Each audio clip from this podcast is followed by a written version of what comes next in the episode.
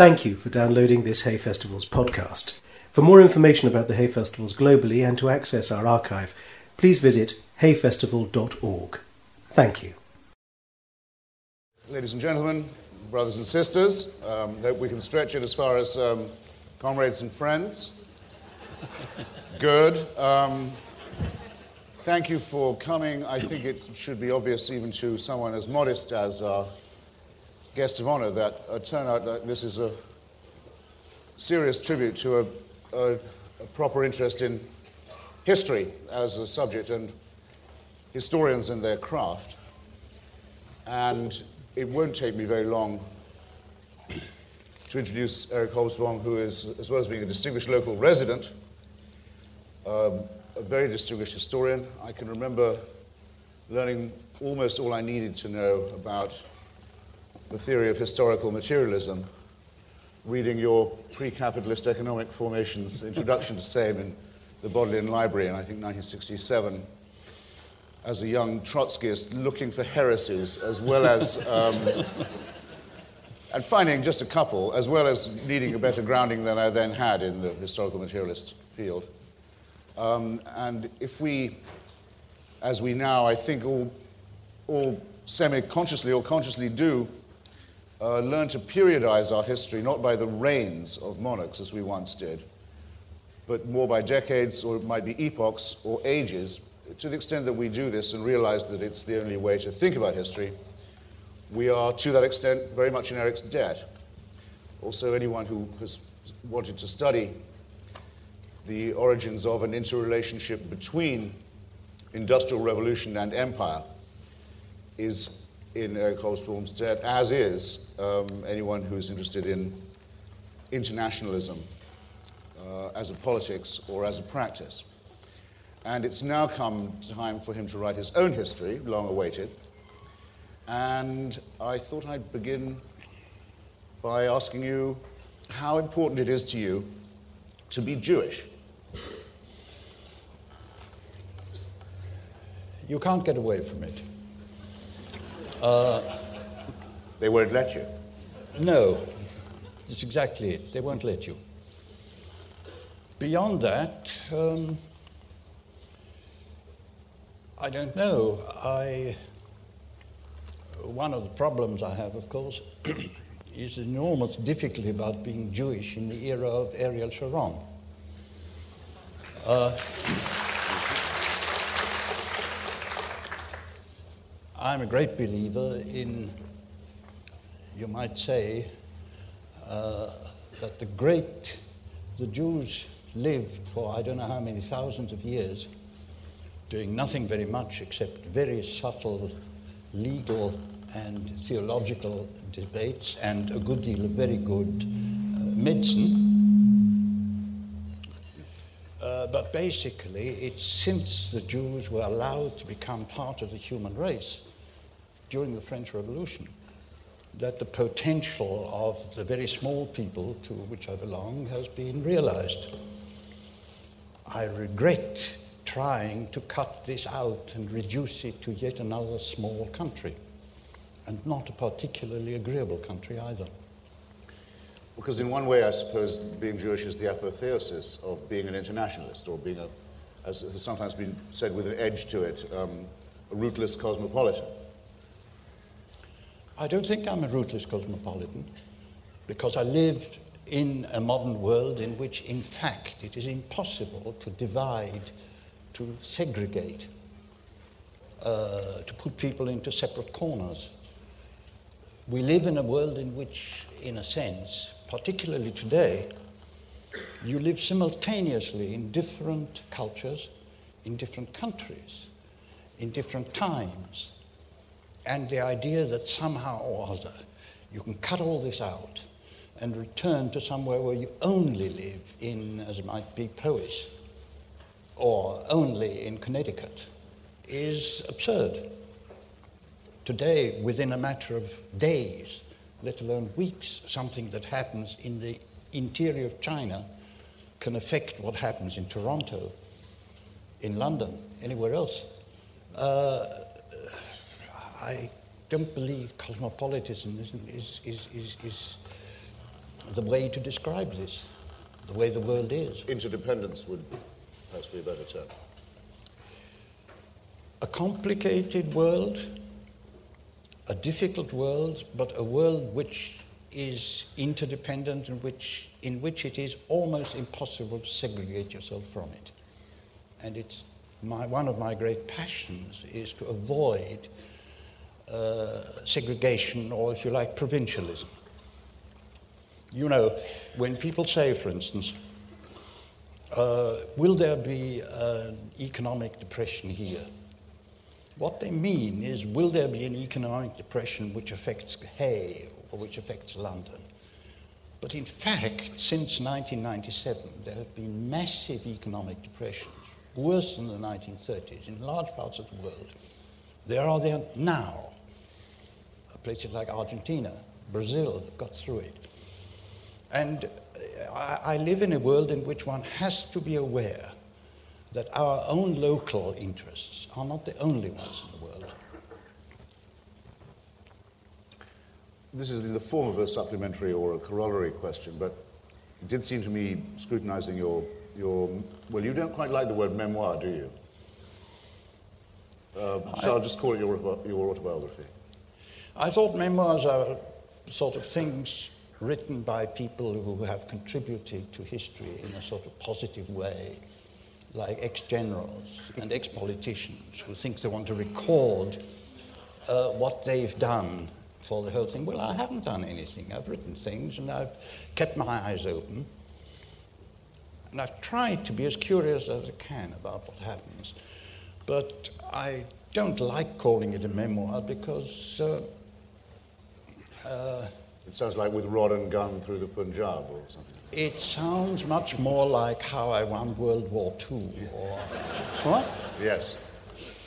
Um, but then, here's my corollary question in any case. It seems to me, though, though you, you want to, one, we all would hope to rise above uh, what is local or localized about ourselves, that nonetheless, the fact that you have uh, Jewish ancestry and you spent a certain amount of critical time in your young manhood in Austria and in Germany must have been a very determining influence on your decision to become a communist.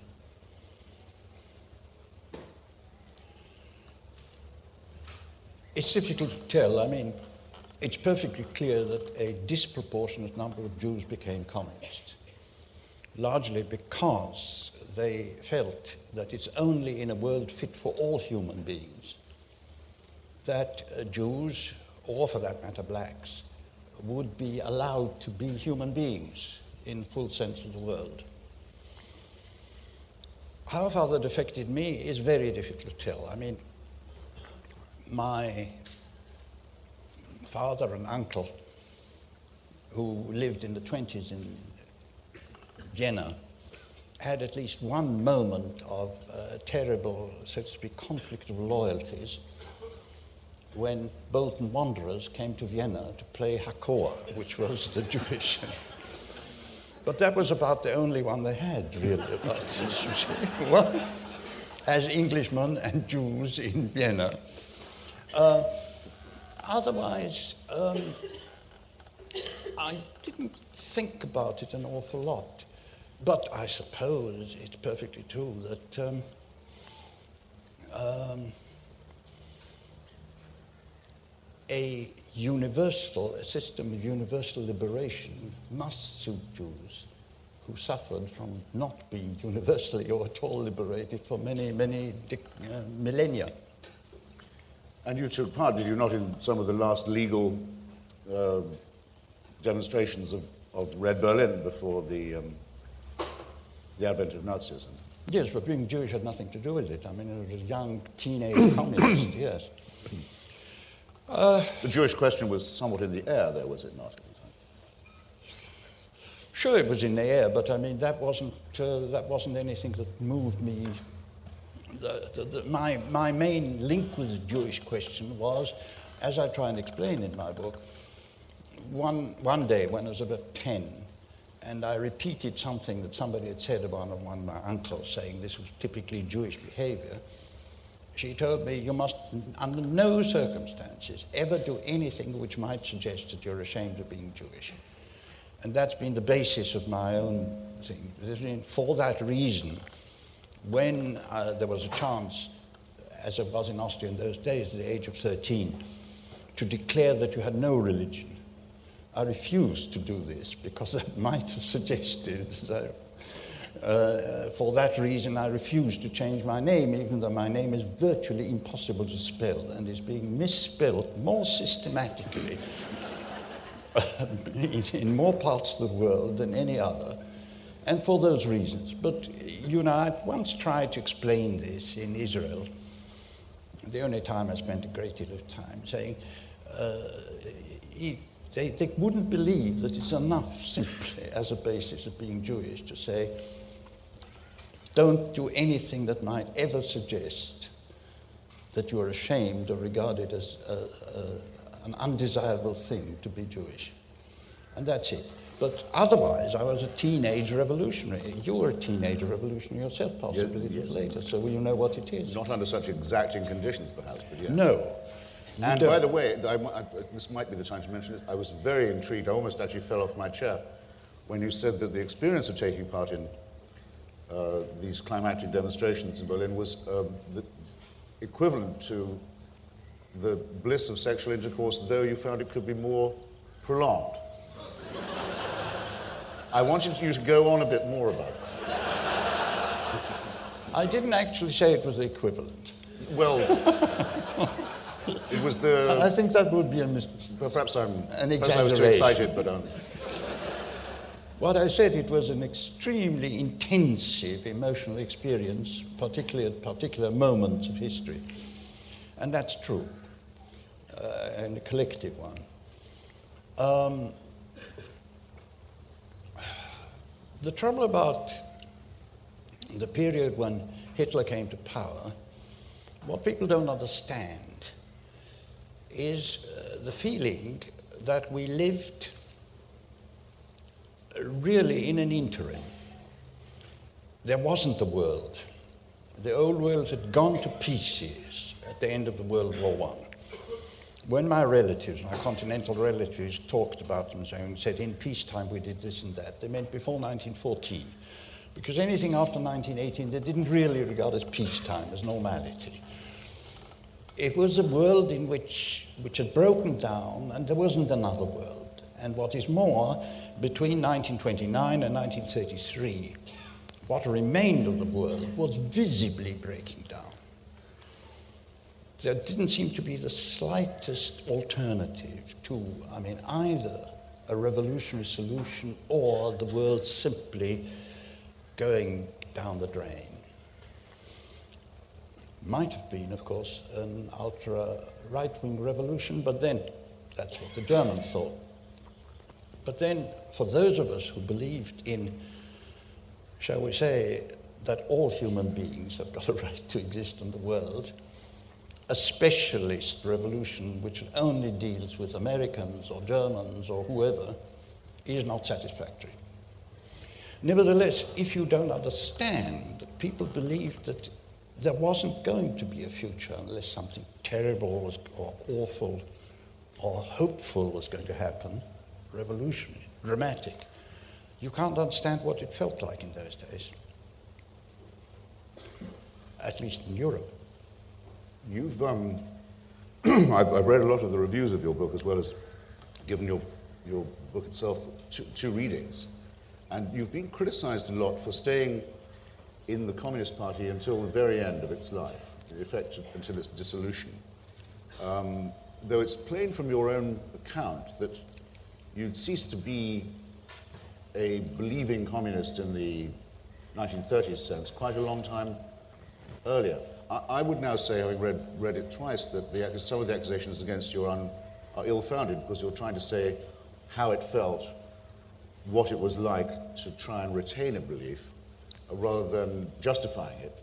But have I, have I got that right? Are you, are you, as it were, recollecting what it was like to be a communist?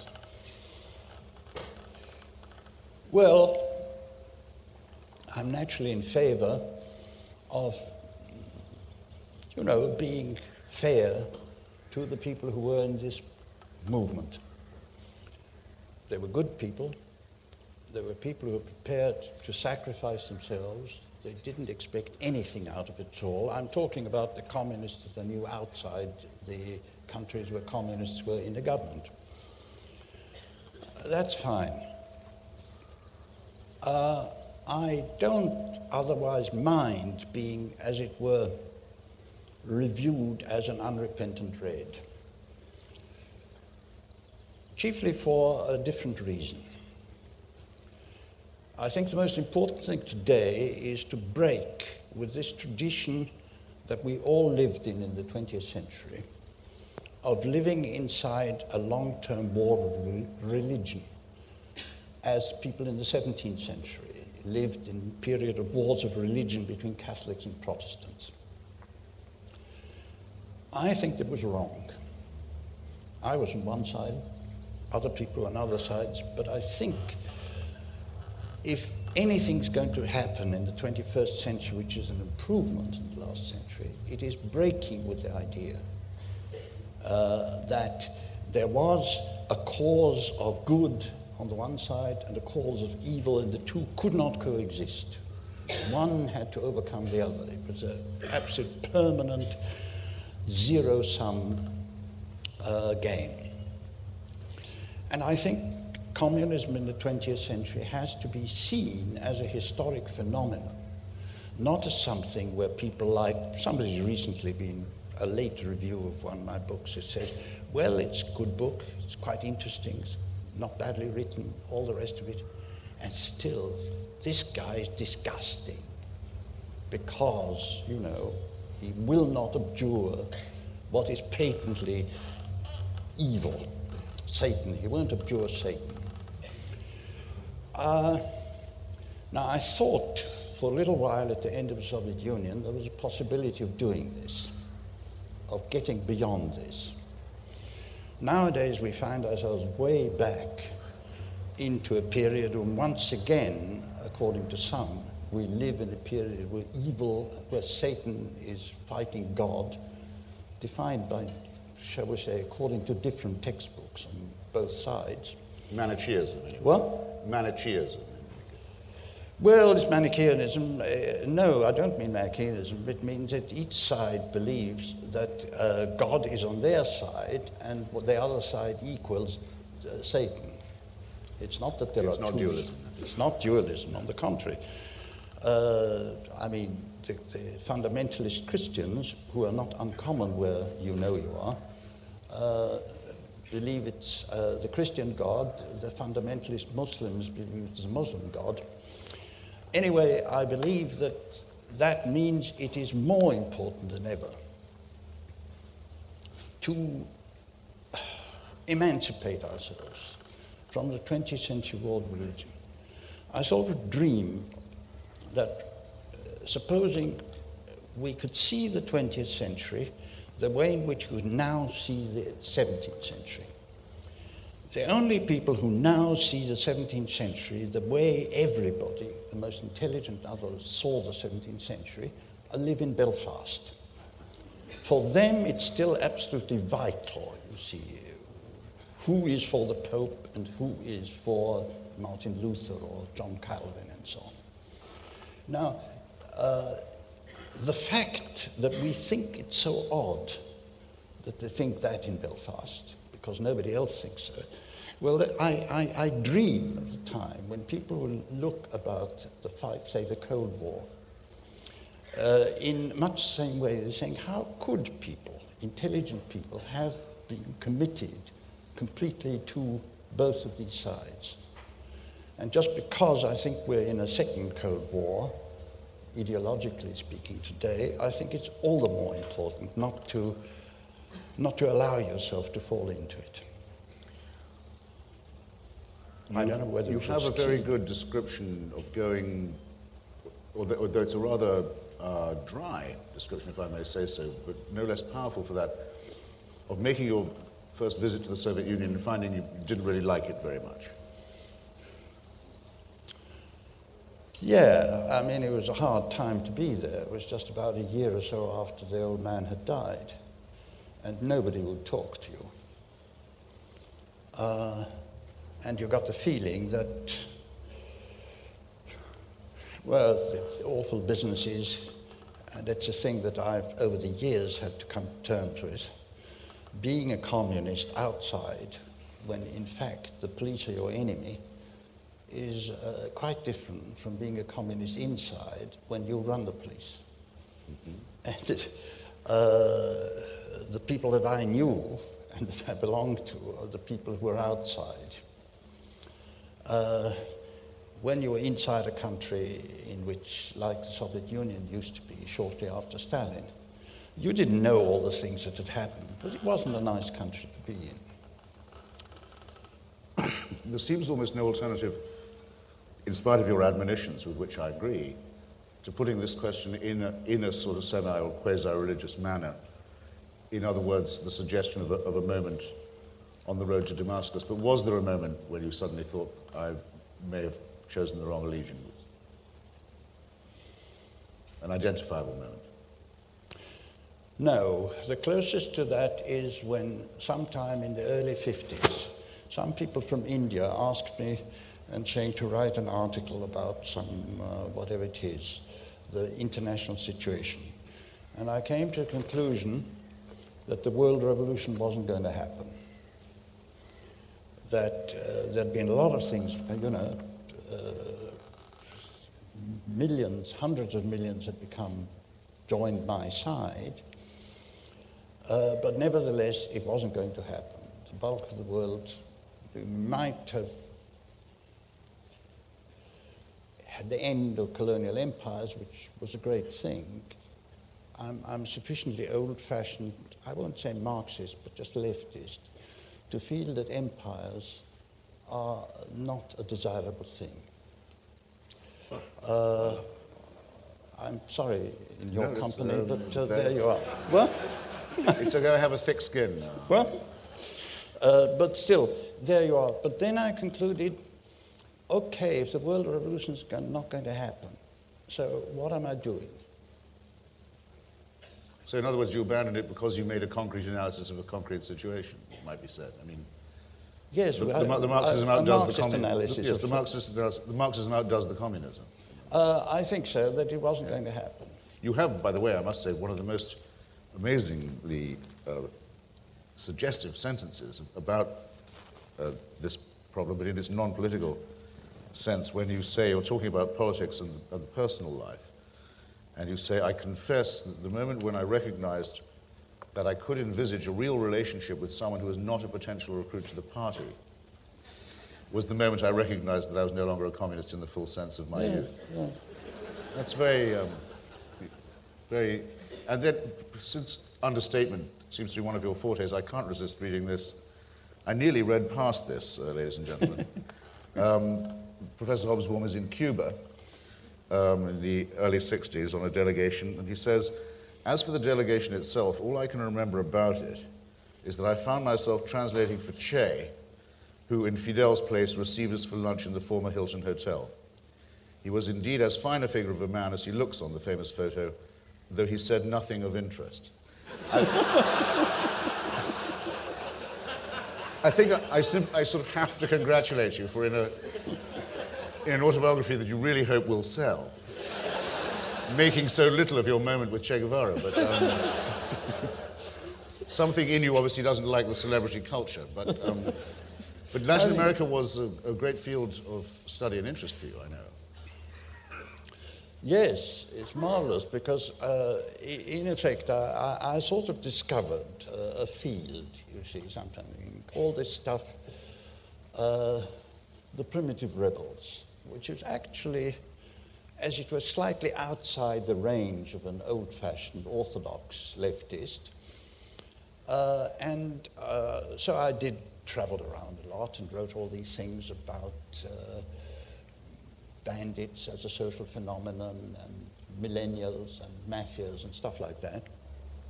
And then I said, in Europe in the 20th century, late 20th century, these are fairly marginal phenomena. Let's go to somewhere where they're less marginal and where I can still talk to people, you know. And so I went to Latin America and I got completely sold on this, yes. But of course, all this is such an eight, long, long time ago.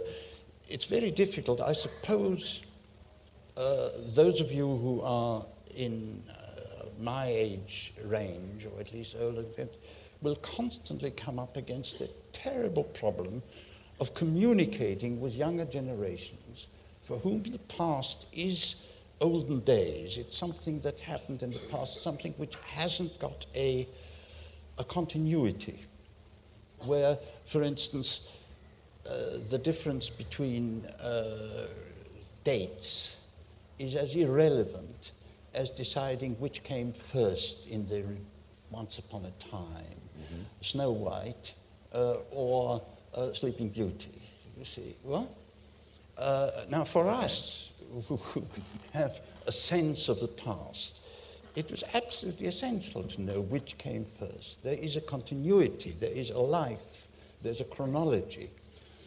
And it's one of the big problems for historians to try and communicate to younger generations for whom this stuff has no direct relationship with their life. You know, I mean, uh, the coming of Hitler, which for me is something I remember. I was walking home from school, or my marriage. It happened in the middle of the Cuban Missile Crisis, you see. But all these things are, it's like the days when I used to teach in America. And I used to mention this stuff about Hitler, and I got the strong impression that for these students, they thought I might as well have been in the theater when Lincoln was being assassinated. There was no real difference. It was so far away from them, you see. And the real problem, uh, not only for old people, but for historians, is somehow or other to recover the sense of the past as something, as, as a flow, and as flow in which people are involved, and not something which just, just happened in the past, in which somehow you have to try and re-establish because people do want to re-establish a link with the past. They just don't know how. Especially not in the United States, as you say. i have been teaching at Berkeley uh, this spring, and I, I carry a thermometer around with me all the time, testing my temperature for old fartery and um, oncoming curmudgeondom, because these are people to whom the Kennedy assassination, for example, is an extremely exactly. ancient, very ancient, ancient, history indeed. Absolutely ancient. And does give me a bit of a, a, bit of a turn. But I don't, like you, have the wonderful mnemonic or aide-memoire of being able to remember I was born in 1917, which is a good sort of way That's of... That's an easy one.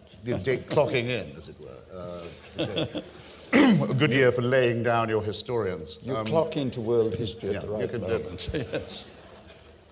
It, uh, just before we leave Latin America, it occurred to me um, from something you said that, especially in the period when you began to become involved with it, that Latin America was the sort of semi occupied, dominated hinterland of the United States mm. um, in a way not completely dissimilar to the way that Eastern Europe was a, an occupied and dominated area of the Soviet Union. And that by, by um, going to a place where, as it were, the, the, the, magnet was, the magnetic pole was reversed, you might, so to speak, uh, be writing in code about the difference between two kinds of imperialism.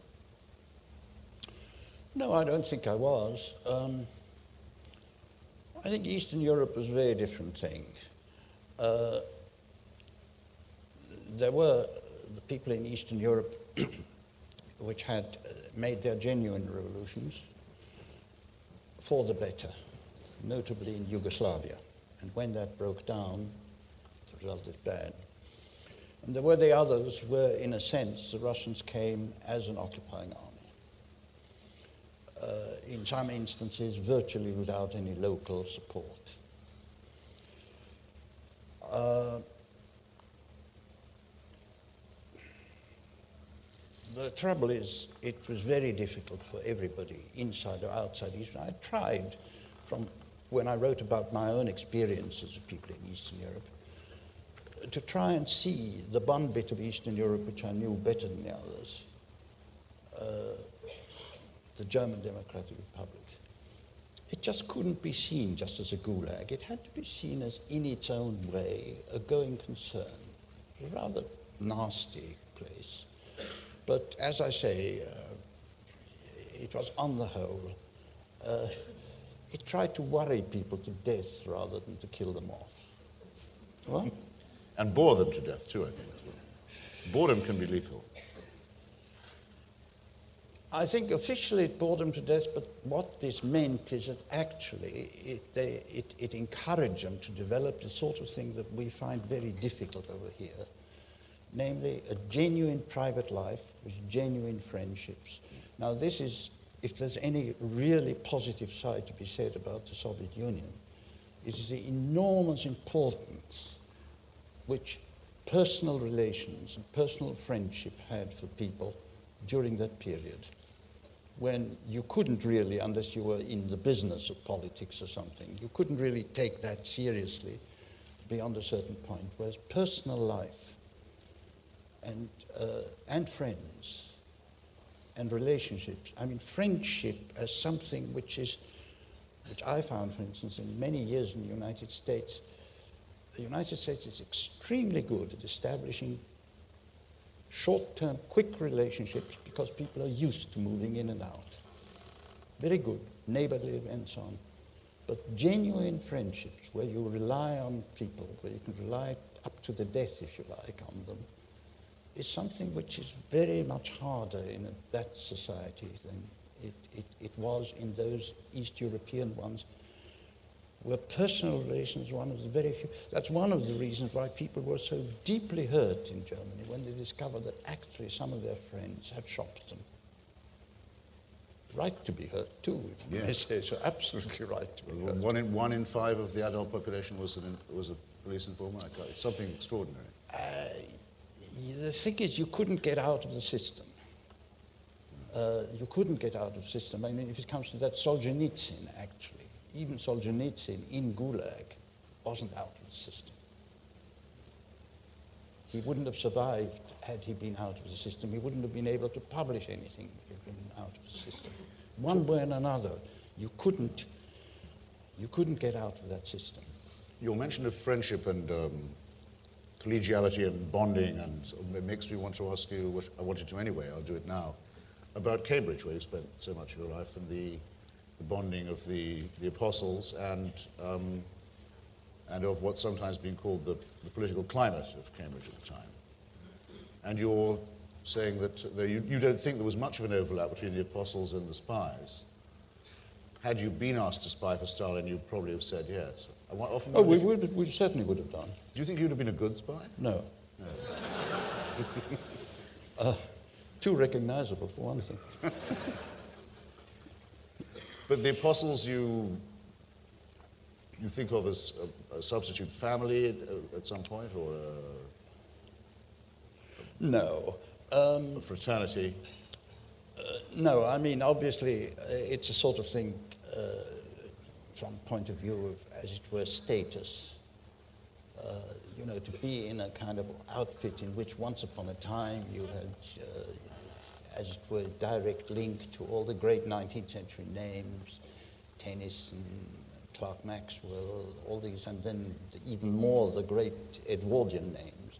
That's very good for undergraduates. You know, you can sell that to almost anybody. You know, they say, yeah.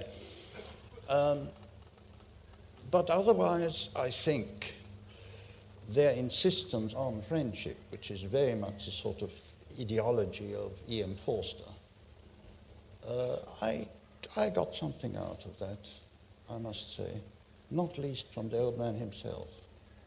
From Forster personally? From Forster, yes. I mean, you know, uh, even though we weren't on the same, in no sense were we on the same wavelength, you see. I mean, I tried to interest him in things uh, that he couldn't conceivably. And for one thing, I mean, uh, he, he wasn't really terribly happy with people who weren't gay either you know. But out of sheer the obligations of friendship. Yes, one must be civil. Yeah. No, it's more than civil. You, you, you, you, know, you, you are genuine friends. That's, I mean, he used to come up and visit me when I was ill, you know, in, in, in college. I mean, I used to try and do things. did it. I knew he wasn't going to like it, I like taking to hear Lenny Bruce, which is about the most absurd thing. You took E.M. Forster to hear I Lenny Bruce? I took E.M. Forster to hear Lenny Bruce. I would, bought, I would have bought tickets for both things. I mean, that, I mean, if anything, you know, if ever I want to be remembered in cultural history, it's for having taken E.M. Forster to hear Lenny Bruce. but uh, he, did, he did not like it, but he, he was very civil about it. I took him back to him. How wonderful. to, rather to my surprise, uh, towards the end of your book, you talk quite a bit about things you're nostalgic for. Um, you mentioned not just the, um, the USSR, but uh, uh, which I'm, by the way, surprised you're nostalgic about. But you mentioned in England that, where people would sort of go bicycling or take the bus, the, um, that kind of thing. Well, there's been uh, really two major changes in, in England, Great Britain. I can't talk about Scotland. Could talk about Wales, but it's not quite the same thing. Uh, there's, roughly speaking, in the mid 50s, the coincidence of Suez and rock and roll utterly changed. I mean, Britain after that is different from what it was, uh, totally different. Uh, much less boring, uh, much more interesting, but nevertheless a different country. Uh, those people who were grown up, say, in the 30s, 40s, and 50s, very difficult to recover that sort of thing. One reason why it's very hard for people to recover the 1930s. It, it's part of a different country. Nevertheless, on the whole, it transformed England, but it transformed it on the whole for the better. And then, of course, there was the change during Thatcher, when systematically what was left of the old pre 1955 England was deliberately being destroyed. Uh, and uh, some of it isn't, perhaps you might say, much lost, like the royal family. Uh, but nevertheless, all of it, everything, the, the good things about the old England, like, you know, the old labor movement, the old, even the old establishment. Uh, the, the idea, what was it that uh, a friend of mine who was a businessman told me that in the 80s, somebody was doing, trying to do a, uh, a takeover of his time. And so they hired a public relations man to do financial PR for him. And the great argument against this guy was he wasn't any good because he was a gentleman. Mm. You see. Now, there is a certain loss in that, you know. So there is in some ways, but then how can one not be nostalgic, not only for the British things, even for your own things? Now, there's, uh, remember, nostalgia isn't only me. I remember being told by a man who's even older than me, and also from Central Europe, and ended up by being a great banker, still is a banker, travels around for whatever it is. And he and two other pretty well heeled characters found themselves at the end of a tired evening in Savoy. Yes? Mm-hmm. They were sitting down, and suddenly they looked at each other, and all three of them started singing the International. Uh, why did they do it? I was just about to ask. What? I was just about to ask myself. Yeah. They did it because they think some things have got lost. I don't know what you think about this particular story, whether you think it's just funny or whether you think it's sad or whether you think it's just plain bizarre or part of late 20th century. But you can't understand, I think, the 20th century without it. No. And I always stand up when I hear the international being played. It's a reflex. I, I do. Um, well, I, I don't stand up with the international, but I deliberately make an effort not to stand up when the, royal, the, the, the, national anthem. Oh, well, that's, that's much from, which is from the days, remember, when every time at the end of every cinema or theatre thing, you had to get up and, and stand while they were playing it. Yes, and I wouldn't stand up when the first showing of Dr. Zhivago and got hit on the head with an umbrella from behind. but if you remember in Dr. Zhivago, the International is sung, so I stood up then. So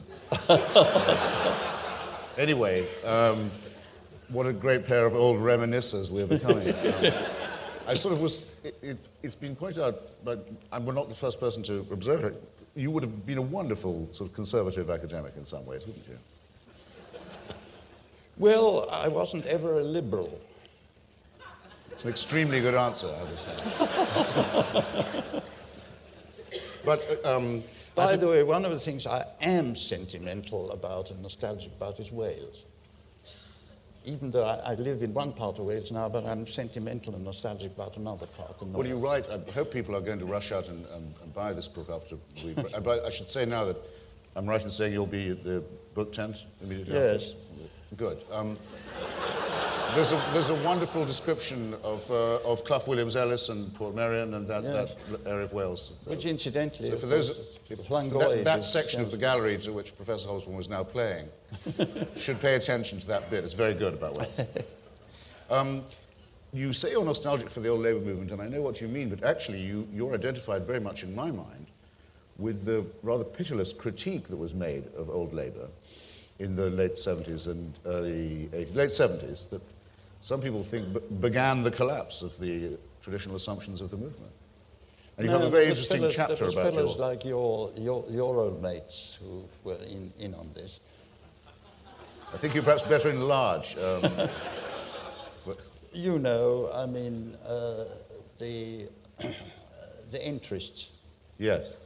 There's a lot of those. Yes. Never was an interest, but um, no, you, uh, no, no, no. I mean, I mean, that wasn't ever. But you, you, no, but your original critique was was of, of Labourism in general, saying oh yes, it had stalled out, it had become a, a reactionary force, uh, a sectarian or sectional at any rate force. I think there's a difference. I think there's a difference between people who never had any illusion that the British working class, we didn't believe that the British working class actually was revolutionary. We thought it should be revolutionary. Uh, but there are some people who thought, well, uh, nevertheless, Labourism is absolutely appalling, and you can't have anything to do with it. But for those of us who saw something of the British working class in the days when there was a British working class, when uh, the, like the, the kind of lads that I got to know in the army, uh, well, like I say in the book, you know, we always believed that communists were supposed to think the working class was great. Actually, I thought within its limits it was. These were good guys. And, and you know, the, what, the, the sense of solidarity, the sense of helping each other, you don't expect necessarily ideological or intellectual great exercises, but these were people who had an idea of what a fair society was yeah. or should be. They had great drawbacks. They were not believers in egalitarianism. They, in spite of what they said, they actually did believe the toffs were better. That's why, you know, somebody like Harry Bridges, who came from Australia, yes. uh, who comes like the Australians and the Americans don't have that. But the Brits. You're talking about the Longshoremen's Union leader in yes. San Francisco. Yeah. Uh, the, the British labor, the British workers, in spite of the fact that within four, they believed that there was a part of their own part, their own, in which nobody should interfere, and people should be treated fair, but they did not actually at bottom believe they were as good as the next man. And I'm, I, it was very hard for me to. It's what uh, Aneurin Bevan once called um, poverty of ambition, I think. It's a, it's a yeah. of that. You know, I was also I wanted to press you a bit more on your, this very withering critique that you have of the Labour leadership in the period of Foot, Kinnock, Benn, uh, the run-up, in fact, to Thatcherism, and your, the role that your own critique of this played in opening quite a big debate on the assumptions of Labourism. Well, it was a sort of walk-on part. I think you're perhaps too modest. But you may also be avoiding the trap I'm trying to set for you, which is that, uh, which is that when all that's been, in a sense, vindicated, the, the, the next thing that's going to happen is the Conservative victory, so that after all this work, you finally do get to take credit for a revolution, but it's Thatcherism. Just a thought. What's what, um, it's what Hegel once Well, called I what mean- Hegel once called the cunning of history. Well, I mean, Um, I, I, I, will take credit for saying that if you carry on like that, as people did in the 70s, you're going to be in trouble. And one of the reasons you're in trouble is a lot of the workers will actually abandon you because Yeah. the workers didn't like this damn stuff. You see, and they, uh, what I said is unions were, in a sense, they were okay because you can't keep running a union unless you get the lads and lasses with you. You've got to mobilize them, you see. Whereas you can run a political party because uh, most of the members don't do anything and don't want to do anything, or at least nowadays they don't. Once upon a time they, they did. And so if you've got a few thousand people who get in charge and pass the resolutions, you can do enormous amount of damage. And that's what is what happened in the 70s and particularly in the early 80s. Um, and that's what I was uh, against, I think. Uh, what they did is they more or less depoliticized a lot of their native constituency, the ordinary poor and laboring and working people, including some of the, well, the traditional labor people. It's, it, it, it was a bad thing. And they haven't come back. And of course, people since uh, since Blair, uh, they, they, they, they're not really happy about being a party of that kind. I'm just waiting for when the Conservatives make an offer for Blair to come over. Very well. well. I think I should cease to monopolize you now because I can't believe there aren't many people who like, relish the chance to question you themselves. And why don't we start? Have we microphones? Yes. Gentlemen in the right in the front and center there. I'm going to go to the podium for this bit so I can point to people. mind. Uh, Professor Hobsbawm, um, thank you very much. Um, my question is um, Bertrand Russell once said that the trouble with the world is that fools and fanatics are so certain of themselves and wise men so full of doubts. And I was wondering in your lifetime if you could um, maybe talk about or point to the one truly wise individual that uh, you think maybe you've met or maybe was uh, a contemporary of yours. I'm, I'm not big on gurus, I must say. Uh, I wouldn't call Bertrand Russell himself uh, an altogether reliable guide in these matters.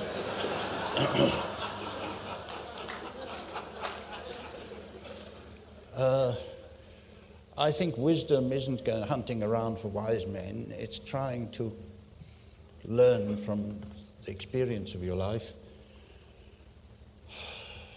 I don't know how far we succeed in doing this. If you go on very, very long, as I've done, uh, you probably uh, have learned not to expect too much of it. If you do that, well, you've learned another thing. Learned another thing is that every time that somebody says uh, something's good is going to happen, you touch wood because you don't want to tempt fate. But um, I don't think it works. Uh, the alternative is to become cynical, but yeah, it's still something lost. The fanatics, the people who believe firmly, passionately in a thing, nothing gets done without them. This is one reason why you know, in some ways, I've, I've not felt unhappy being a teacher of students all my life.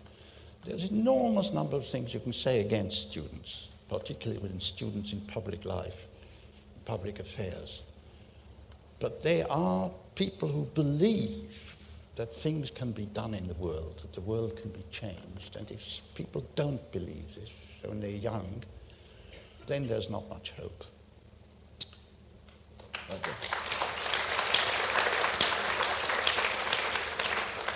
Professor Hobsbawm, you made a uh, um, almost throwaway comment earlier in one of your answers about the fact that we may have already, I think, entered a second Cold War. Would you care to expand on that? Uh, well, uh, uh, apparently, uh, there's yet another evil uh, conspiracy against the values of civilization. And if we don't all get together and, and, and, and, fight it, then the world's in a poor shape. unfortunately, unlike the last time round, uh, the evil conspiracy is rather ill defined. Uh, it's either terrorism, which is a completely meaningless term by itself, or it's uh, some other religion, like Islam. Uh, what's the man's name who believed that we are now in a civilized, white, Huntington, is it? Huntington. Uh, a battle. Huntington a, a conf- confrontation of civilizations, the same sort of thing. Baloney, total baloney. Uh, the trouble is that you now have uh, the same amount and probably a greater amount of propaganda mobilized on behalf of this new view of the world uh, that we had uh, mobilized during the last time. And, and I'm worried about it gentleman there. At least this time, mind you, you can be sure you're fighting against the forces of reaction, John. uh, yes, there. Oh, all right, there. I seem to have no pull here at all. Sorry. That's okay. Let's do it. You're next. Um, assuming it is possible for governments to learn anything from history, which of your books would you commend to Tony Blair and George Bush? Age of Extremes. Uh, I've tried actually to discuss the international situation today. Uh, it's, in general, I think it still stands up. It hasn't actually got as far as the American Declaration of World Empire yet, but that doesn't actually transform the situation either. So. Do you think that democracy is important? And are you sorry that Mao and Stalin didn't achieve world domination? And how long would you, do you think you would have survived if they had? No, I think uh, Mao and Stalin, it would have been a disaster. In the first place, Mao, of course, isn't into world domination. It's a great mistake to think that China is into world domination. China believes that it is the center of the world, uh, and the others should fit in. Uh, Stalin, if Stalin had believed that he was in, he could could have world domination, he might have gone in for it. But Stalin was believed only in controlling everything that was directly under his control. Outside that, he was very, very cautious. Too cautious, many people thought at the time. But certainly, the situations they wanted, the societies they wanted, were horrifying. Why they were horrifying is a big problem, particularly for people uh, who were communists. Uh, the question is was this implicit in it? My view is that certainly an authoritarian regime in Russia was implicit in the October Revolution. And for that reason, while during most of my life I thought okay, that's it. We've got to make the best of it. I'm not certain that now I think it wouldn't have been better if the October Revolution hadn't been declared, that, that it stopped earlier on. However, as far as democracy is concerned, there's a big problem here. I believe, on grounds which I cannot totally justify, that I believe in uh, universal rights, and if you like, that the right, all human beings have the right to be treated in the same way, and that if there is to be any politics, it's got to be in the interests of everybody, not just of the rich or the intelligent or the, ri- the powerful and all the rest of it. It's got to be. And what's more, uh, but I do not frankly believe that democracy, either in the form of uh, electoral regular elections or in the more extreme forms that once upon a time were being uh, peddled around in the 1960s, is a good way of running things. And that's the big problem. Uh, it's government for the people, but not government by the people. At least any, because no government is actually government by the people, uh, unless it's in very small communities. And if it's in very small communities, the price is that you don't actually change very much. Uh, gentleman the back there. Yeah. And then the lady there in the middle. And in if anyone, if anyone has a question, said- excuse me, if anyone has a question on jazz, which I didn't know enough to ask Professor Hobsbawm about, he is a great expert in this field too, and has written very well, although under another name, about it. So I would entertain a jazz question if there was one. I'm sorry, go ahead. In light of what you've just said, if you could talk to your 1930s self, would you tell him not to spy for Joseph Stalin? Sorry? In light of what you've just said, condemning, saying that the dominance of Joseph Stalin would have been a bad thing, yet you've admitted you would have acted to secure it and to spread it to Britain. Uh, when you said that you would have spied for Joseph Stalin, you repeated it in your book as well. Oh, in if the you, if you could speak, if you could now say to the Eric Hobsbawm of the 1930s anything, would you say to him, "Don't do it, don't spy for Stalin," and wouldn't that have changed the course of your life entirely? No, I wouldn't have said that. I mean, in the 1930s, it's perfectly clear that the only way of fighting fascism, which on grounds which I don't need to go into, I regard it as a far the greatest danger in the world, uh, the only way to do it is uh, for the various countries, including uh, the Soviet Union, to go on the right side. Uh, all the governments, including the government of the Soviet Union, tried to come to terms with Hitler. Uh, we were right in saying you couldn't come to terms with Hitler, and in the end, uh, in fact, uh, that's what happened. Uh, a great united front of liberal uh, capitalism and communism defeated Stalin. Sorry, defeated Hitler. Uh, and I think that was the right thing. That was the only way to go. And in the 1930s, uh, I, I, it, the, the idea that you could, that there was an alternative to this, was fantasy. There's a lady with a green scarf in the middle. Oh, you've got it, Bill. Professor Hobsbawm, how's the future going to judge the occupation of Iraq and the destruction of, for example, the antiquities, which survived 6,000 years until today?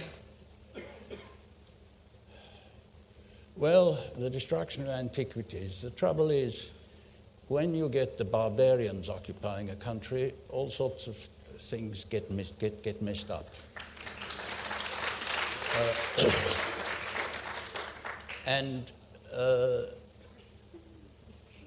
I think, in many ways, the Iraq War, though I think it was pretty good from a military point of view and rather uh, impressive piece of work from that point of view, though I'm not a judge, uh, was run by people who were barbarians.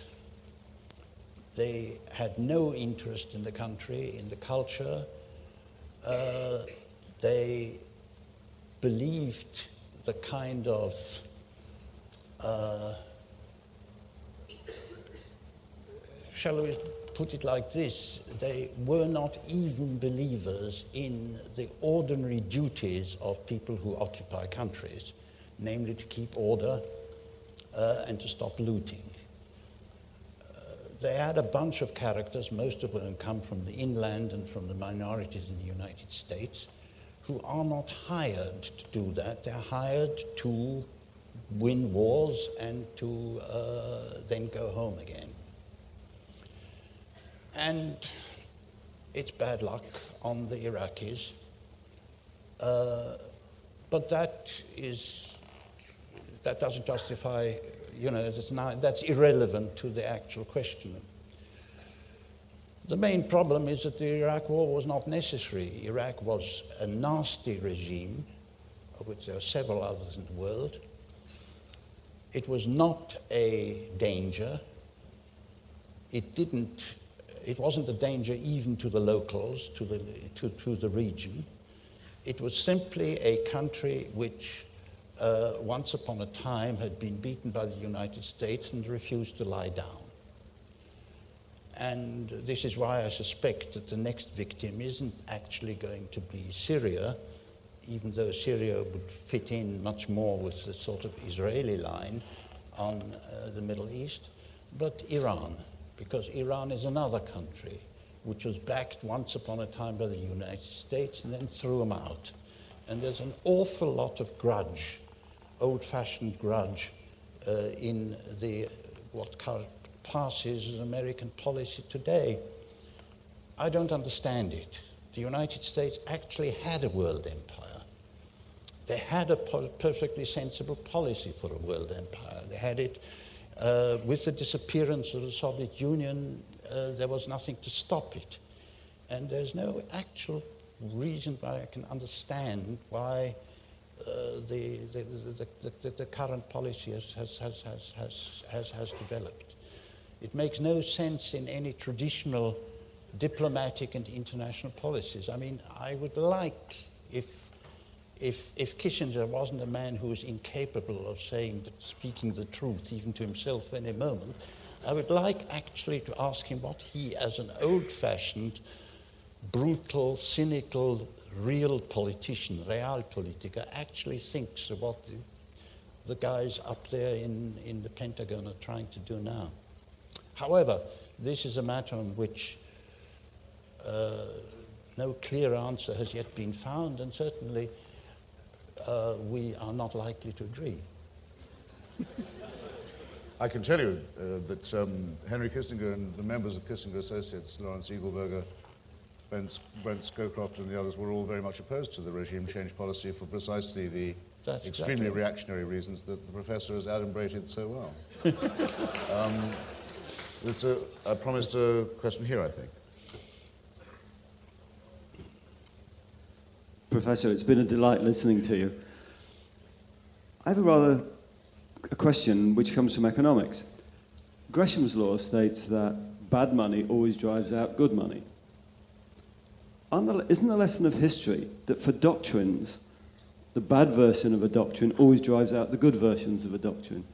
Stalinism and communism, maybe fundamentalism in religions, and there are many other parallels.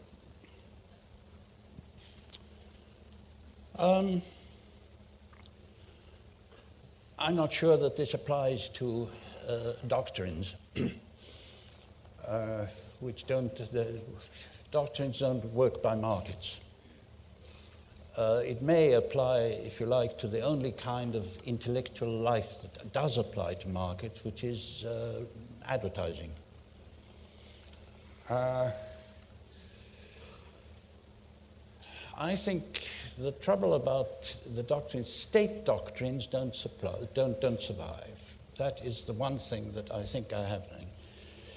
If there is to be a doctrine which actually survives, it's got to have roots which are other than simply by being official. That doesn't mean that good doctrines, uh, only good doctrines, succeed in doing so. Uh, one of the th- things that strikes me about the difference between the end of communism and, say, the end of um, some of the older empires.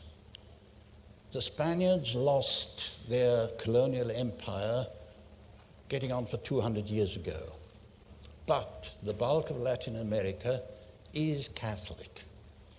That doesn't mean it's Catholic in any official sense, but in some way or other, in the course of these centuries, the local inhabitants kind of arranged to combine their own old beliefs with these new beliefs, and that, that stayed.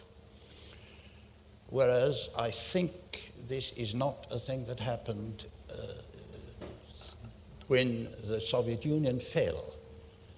The surprising thing is how little there was left, because so much of it had simply come from the top.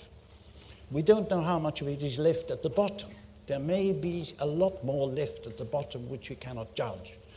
For instance, if you look at the map of Eastern Europe, you try, there is a great borderland between the area west of which all the statues of Lenin and Stalin were destroyed, all the statues of Stalin, and the area within which they were not destroyed. There is a large area starting in what once upon a time was eastern Poland, which is now in, you know, the borders between Poland and uh, Belarus, and going from there east, where the statues of Lenin are still there and weren't destroyed. Now, we don't, we can't, that is a way in which, if you like, the heritage has somehow or other actually managed to become part of the life of the people who were in there. It's too early to judge. We can judge, as it were, the same thing, it's going to be too early to judge, if you like, the heritage of empires, the, our old colonial empires. How much is left in India, how much is left in Africa, how much. A lot of it was left in some ways or other in, in curiously enough, though one wouldn't have expected it, a lot of it was left in, in the Caribbean. So it's a difficult one to judge, but the one way not to judge it is by markets. Sorry, we're going into something else. With infinite regret, um, ladies and gentlemen, I have to tell you I've had a, an electronic signal that tells me that was the last question, the last answer. I'm, I'm extraordinarily sorry for this. I know that we would never have exhausted uh, these topics. Thank you very, very much, Professor Hobsbawm. Well, thank you.